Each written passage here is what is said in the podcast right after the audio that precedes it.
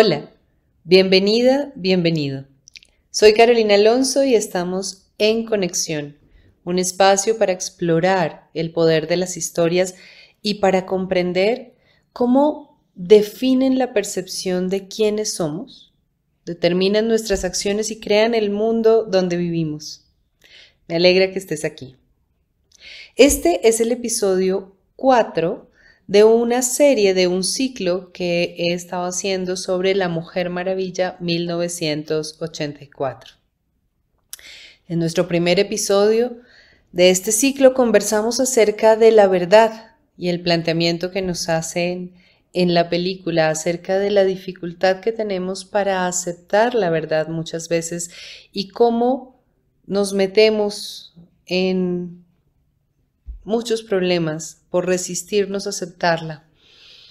Eh, en el segundo episodio conversamos acerca de una creencia que se forjó, probablemente es una creencia de la humanidad durante mucho tiempo, pero que apareció con muchísima fuerza, floreció y creció en los años 80, acerca de nada es suficiente, quiero tener más y más y más, y una búsqueda insaciable de encontrar a través de la riqueza y el poder un lugar en el mundo.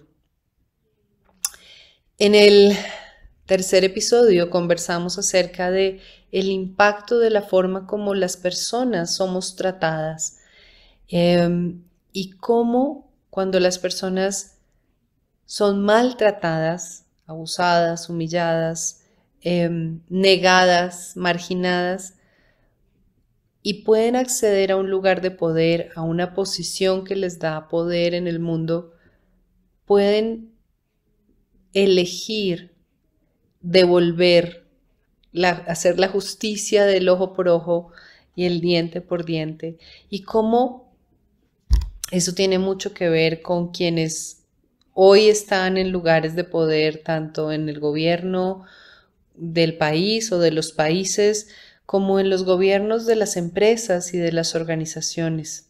Hmm. Y hoy vamos a conversar acerca de la libertad. Em, te recuerdo que todas estas, eh, todas estas reflexiones surgieron de una pregunta original que pues bueno, tenía que ver y tiene que ver todavía con lo que está pasando en nuestro país y yo quise comprender, quise tener una visión distinta del origen del dolor que hoy nos moviliza. Y, em, y aparecieron las imágenes de la Mujer Maravilla 1984 y empecé a entender, gracias al poder de esta maravillosa historia, varios aspectos del origen de este dolor. Bien, entonces hoy quisiera que habláramos de la libertad y cómo es que la libertad está puesta en esta película. Hace muchos años, cuando yo estaba haciendo mi tesis de la maestría en filosofía, em, el tema de la libertad era uno de los temas de mi tesis y yo hablaba con mi director de, de tesis Em, em, y, él me hizo esa pregunta, como, bueno, ¿y tú qué entiendes por libertad? En ese momento yo le dije, no, pues tener la posibilidad de hacer lo que uno quiere hacer. Y me dijo, sí, exactamente. El problema es que no siempre sabemos qué es lo que queremos. Y muchas veces creemos que queremos algo, pero en realidad es que nos han hecho creer que eso es lo que debemos querer. Yo sé que esto suena un poco enredado, em, pero así es.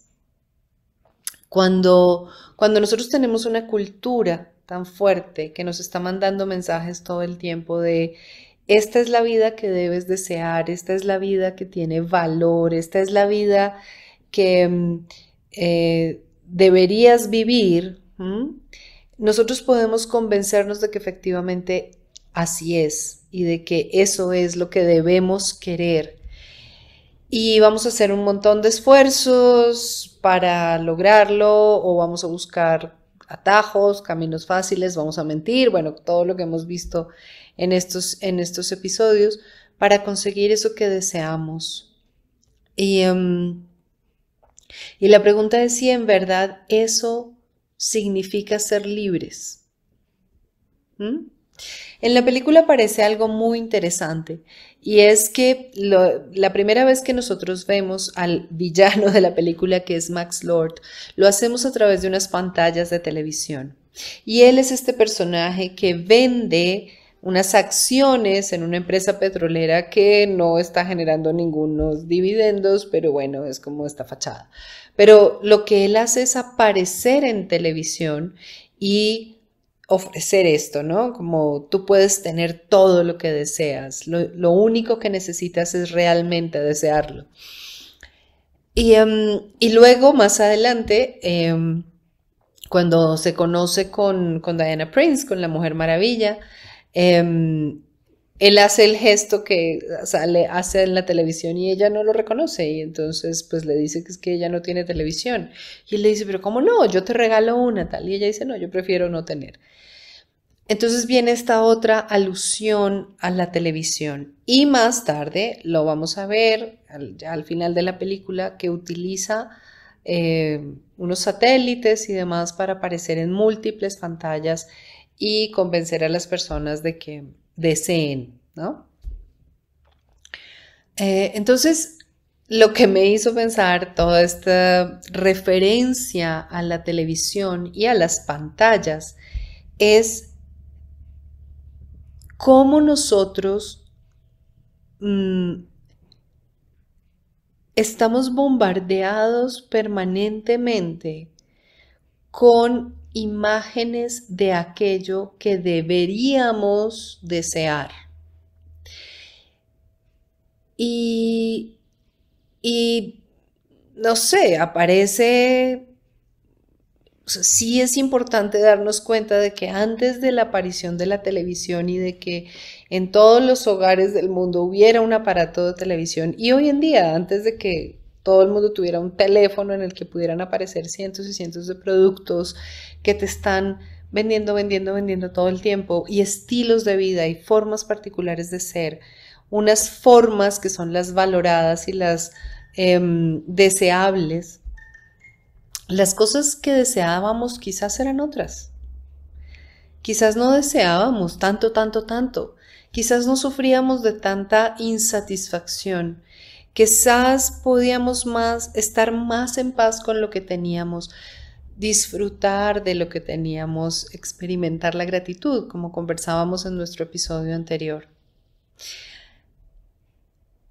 Y yo creo que hoy en día estamos sometidos esclavizados eh, por unas expectativas que no son nuestras y que en realidad son de unas personas que se enriquecen con nuestro deseo y con nuestra insatisfacción.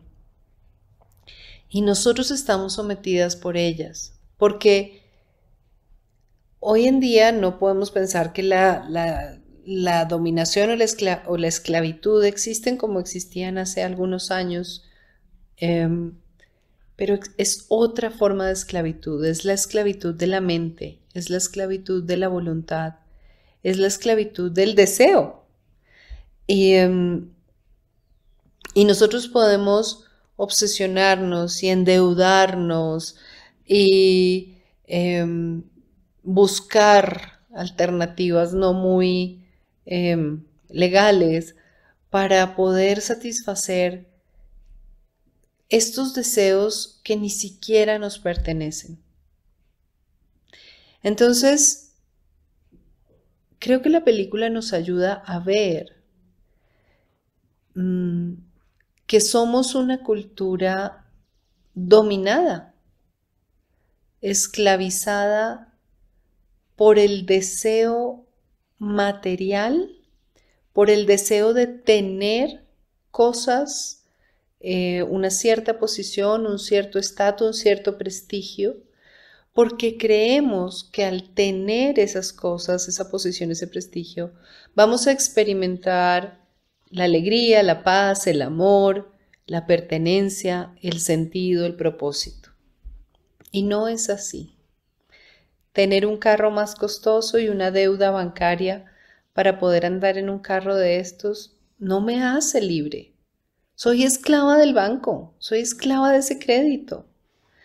Em, pensar que mi felicidad solo está en, en si puedo hacer un viaje X o Y Em, que también voy a pagar con mi tarjeta de crédito, no me hace libre.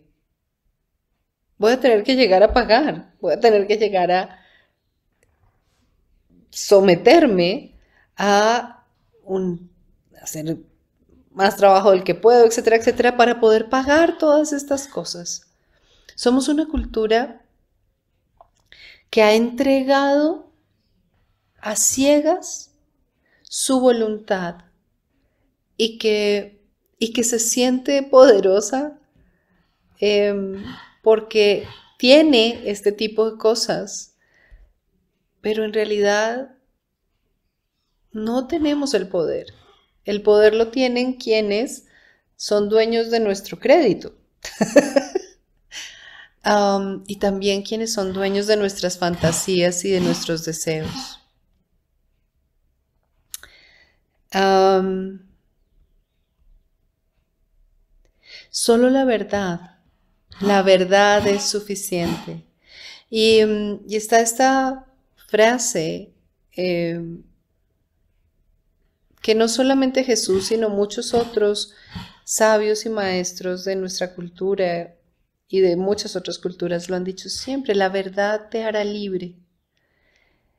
Y, y la verdad opuesta a las mentiras y a las ilusiones ¿Qué es lo que verdaderamente queremos? Porque solo cuando hagamos lo que en verdad deseamos, no lo que nos dicen que debemos desear, seremos dueños de nosotros mismos.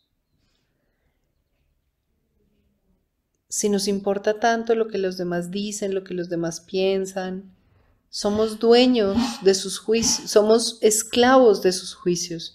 Estamos sometidos a qué van a pensar de nosotros, qué van a decir. Eso nos esclaviza. ¿Qué es aquello que en verdad nos libera? Cuando podamos ponernos en contacto realmente con lo que deseamos de verdad, el amor, la pertenencia, el propósito, la contribución.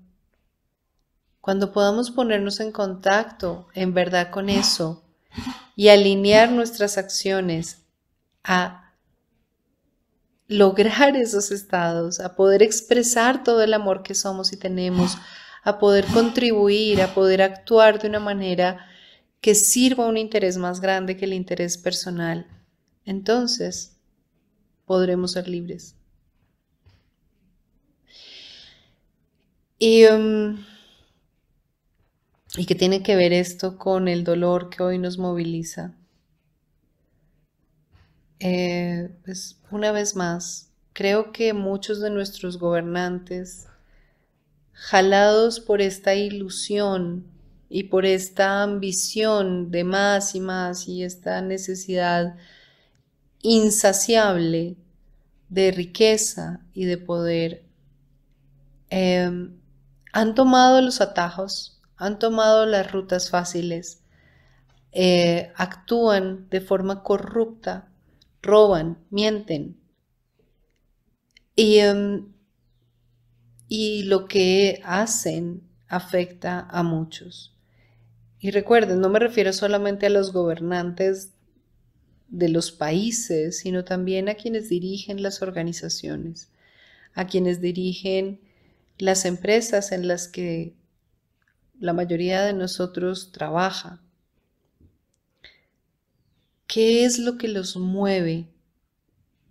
¿Y qué están dispuestos a hacer para conseguirlo sin importar cómo puedan afectar a otros?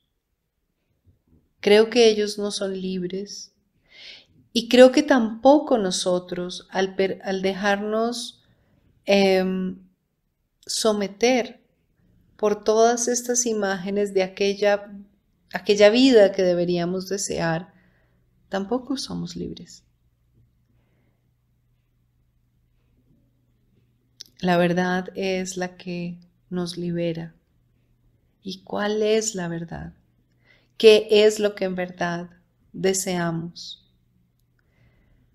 Si nuestros gobernantes se hicieran esa pregunta, de verdad, verdad, quizás encontrarían que lo que en verdad desean es servir, es contribuir, es ayudar. Y quizás, quizás podrían empezar a tomar decisiones diferentes. Como siempre, esta es una reflexión grande y una reflexión personal. ¿Qué tan libre eres? ¿Qué tan consciente eres de que aquello que deseas es en verdad algo que tú deseas o es una ilusión que otro quiere que creas que es importantísima y necesarísima y que sin ella no puedes ser feliz? Hmm. Bueno, eh, La Mujer Maravilla 1984, varios aspectos eh, sobre los cuales hemos conversado teniendo en cuenta esta maravillosa historia. Te recomiendo una vez más que la vuelvas a ver o que la veas si no la has visto. Eh, con esta pregunta, con una pregunta en tu mente, ¿qué es lo que esta historia nos ayuda a ver y a comprender? ¿Qué es lo que esta historia me puede ayudar a ver y a comprender acerca de quién creo que soy y que somos? ¿Cómo actuamos? ¿Y en qué mundo estamos viviendo?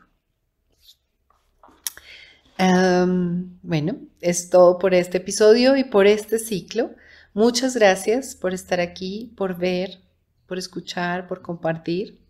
Si quieres estar en conexión, entra en www.carolinaalonsoc.com, regístrate y también comparte tus reflexiones, tus comentarios.